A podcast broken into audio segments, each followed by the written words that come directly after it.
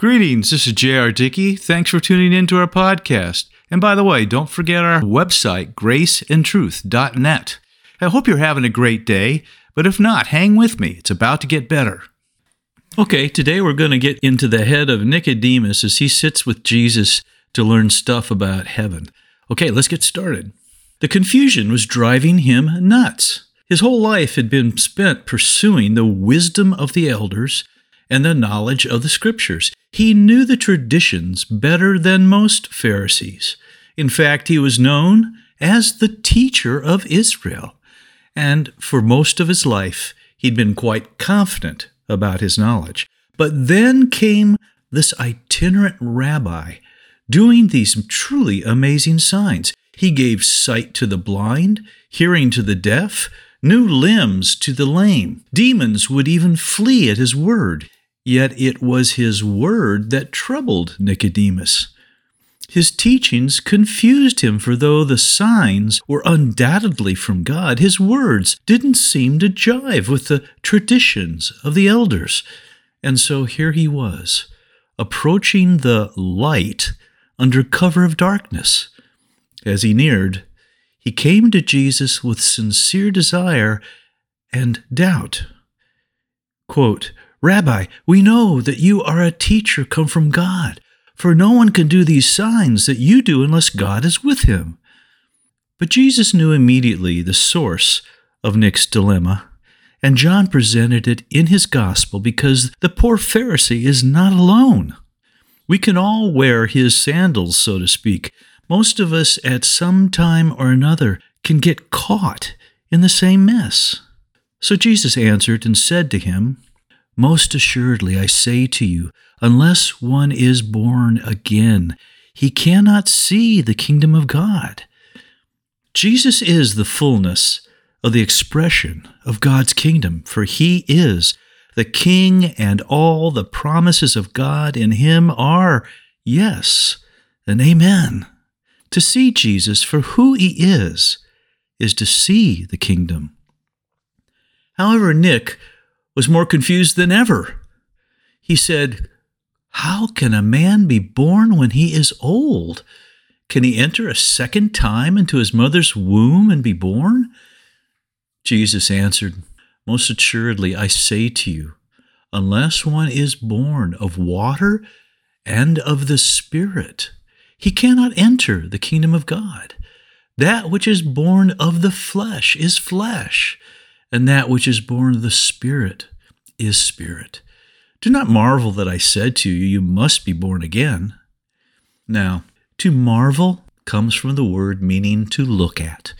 Jesus was telling Nicodemus that he was caught up in a skewed analysis, looking at the wrong thing. Consequently, his carnal or logical mind was befuddled. Jesus continued, the wind blows where it wishes, and you hear the sound of it, but cannot tell where it comes from and where it goes. So is everyone who's born of the Spirit. And he was saying, You hear the sound of my words, but you don't know where I'm coming from or where I'm going with this. I am of the Spirit, and what I'm saying is of the Spirit.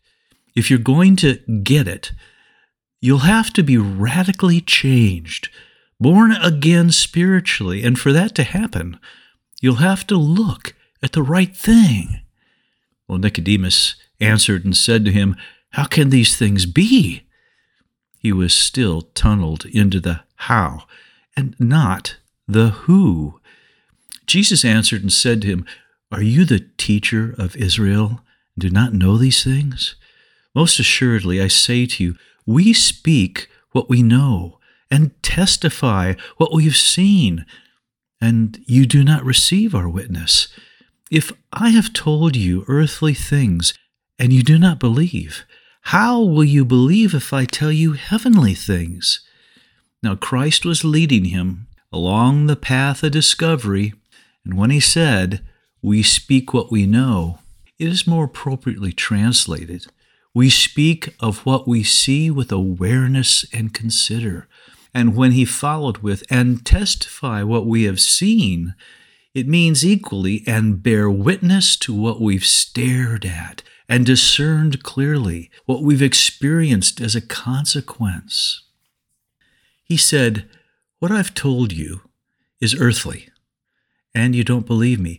How are you going to receive the heavenly? For example, quote, No one has ascended to heaven but he who came down from heaven. That is the Son of Man who is in heaven. Now, some commentators propose that this is a retrospective insert by the apostle, and I don't buy that. It's a statement that is completely in the flow, if you would, of his instruction. Heaven is a totally different dimension. Time is quite different there. Past, present, and future are wrapped in the eternal now. Surely this was a mind bender for Nicodemus. It is for me. But graciously, Jesus gave him more to consider, something he should have been able to relate to a little better. Quote, and as Moses lifted up the serpent in the wilderness, even so must the Son of Man be lifted up, that whoever believes in him should not perish but have eternal life. To track with Jesus and Nick, we must turn to the Old Testament book of Numbers. In chapter 21, it was near the conclusion of their wilderness wanderings, but the Hebrew people were quite down. Miriam had died, Aaron died, they'd been molested on one side by a small army of Canaanites, and the Edomites on the other side refused to grant them passage to their destination on the king's highway. It probably seemed like the whole world was against them. And even though God had given them manna to eat, fresh water from the rock to drink, and their sandals never wore out, miraculous provision, nevertheless, they were really bummed. As they journeyed around Edom, quote, the soul of the people became very discouraged, or literally cut down like grass. Quote, and the people spoke against God and against Moses. Why have you brought us up out of Egypt to die in the wilderness? For there is no food and no water, and our soul loathes this worthless bread. You might say they'd been outcasts from the world community their whole lives. After wandering in the wilderness for so long, they even came to disdain the miraculous manna. It was their time of the end, the end of their wanderings, but they didn't know it. They'd seen God's hand at work in the defeat of the Canaanites, but their hearts were hardened. They complained that there was no food or water, which was a blatant misrepresentation. They were simply ignoring the truth of God's gracious protection and provision. They'd even driven Moses to strike the rock rather than speak to it. In anger and frustration, there's only one way to deal with such hard, contentious hearts. Quote, so the Lord sent fiery serpents among the people and they bit the people, and many of the people of Israel died. Now, the word serpent in this verse is implied. The actual Hebrew term is seraph, which simply means fiery, and thus leads most to conclude that these creatures inflicted a burning poison with their bite. This word seraph, though, is also used in Isaiah chapter 6 to describe heavenly beings about the throne of God. Again, the emphasis is upon their fiery appearance or nature. You see, this passage in Numbers chapter 21 is both practical and prophetic concerning belief in Christ and fire sent from heaven. You see, this passage in Numbers 21 is both practical and prophetic concerning belief in Christ, and fire sent from heaven is the key in each case. Practically, the Jews had become so hard hearted to the Lord that they needed a fiery affliction to break through their dullness and cynicism. More than that, this was a merciful wake up call from God. In their deplorable condition spiritually, there was no way for them to enter the promised land, yet they were on the threshold approaching the fulfillment of the inheritance. The bites of these fiery serpents were a physical manifestation of Israel's spiritual environment and condition. Now, interestingly enough, this word for bite also means to onerously oppress with a debt. And this is a perfect picture. You see, in a similar fashion, sin has bitten us all. It has poisoned all mankind with an unholy flame. As a consequence, we are also overwhelmingly in debt, obligated to it and to Satan, utterly oppressed. Verse 7 continues Therefore the people came to Moses and said, We have sinned. We have spoken against the Lord and against you. Pray to the Lord that he take away the serpents from us. So Moses prayed for the people. It is fundamental that if we are to be born again, the fiery bite of sin must be recognized and dealt with. We must understand that we have been bitten and without a remedy, we will indeed die. Verses 8 and 9 go on. Then the Lord said to Moses, Make a fiery serpent and set it on a pole. And it shall be that everyone who is bitten, when he looks at it, shall live. So Moses made a bronze serpent and put it on a pole. And so it was. If a serpent had bitten anyone, when he looked at the bronze serpent, he lived.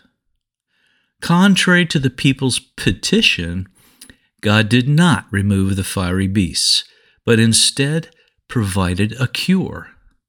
Neither has he removed sin from our existence, but he has provided the perfect prescription, the pole, if you would.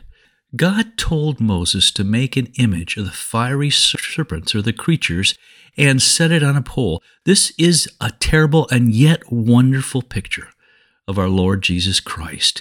He was likewise placed on a pole, the cross of Calvary. And as Moses made the serpent out of bronze, the metal of judgment, so God laid on Christ the judgment for all our sins, all our poison, all our fiery bites. 2 Corinthians 5:21 says, quote, for he made him who knew no sin to be sin for us, that we might become the righteousness of God in him. That is, Jesus became the bronze serpent upon the pole, if you would, not a sinner, but rather sin itself. He carried the entire debt for us all.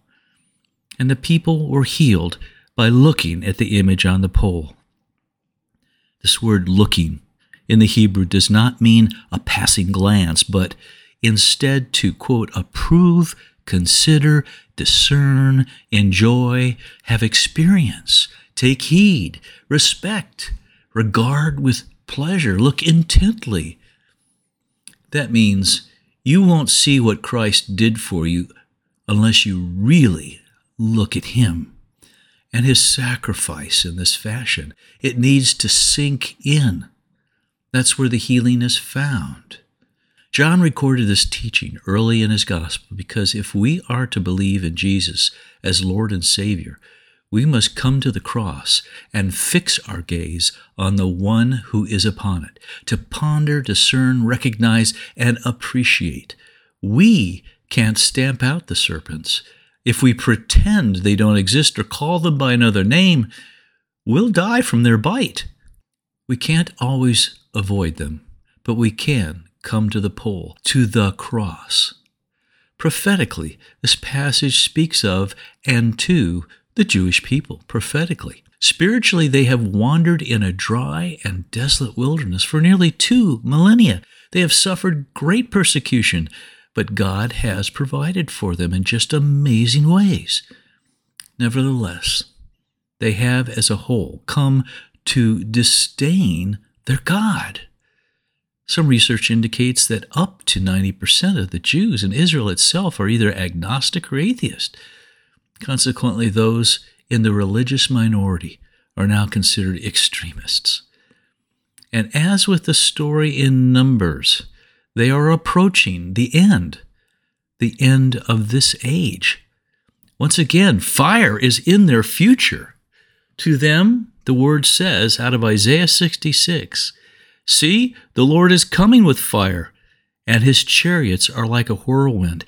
He will bring down his anger with fury, and his rebuke with flames of fire.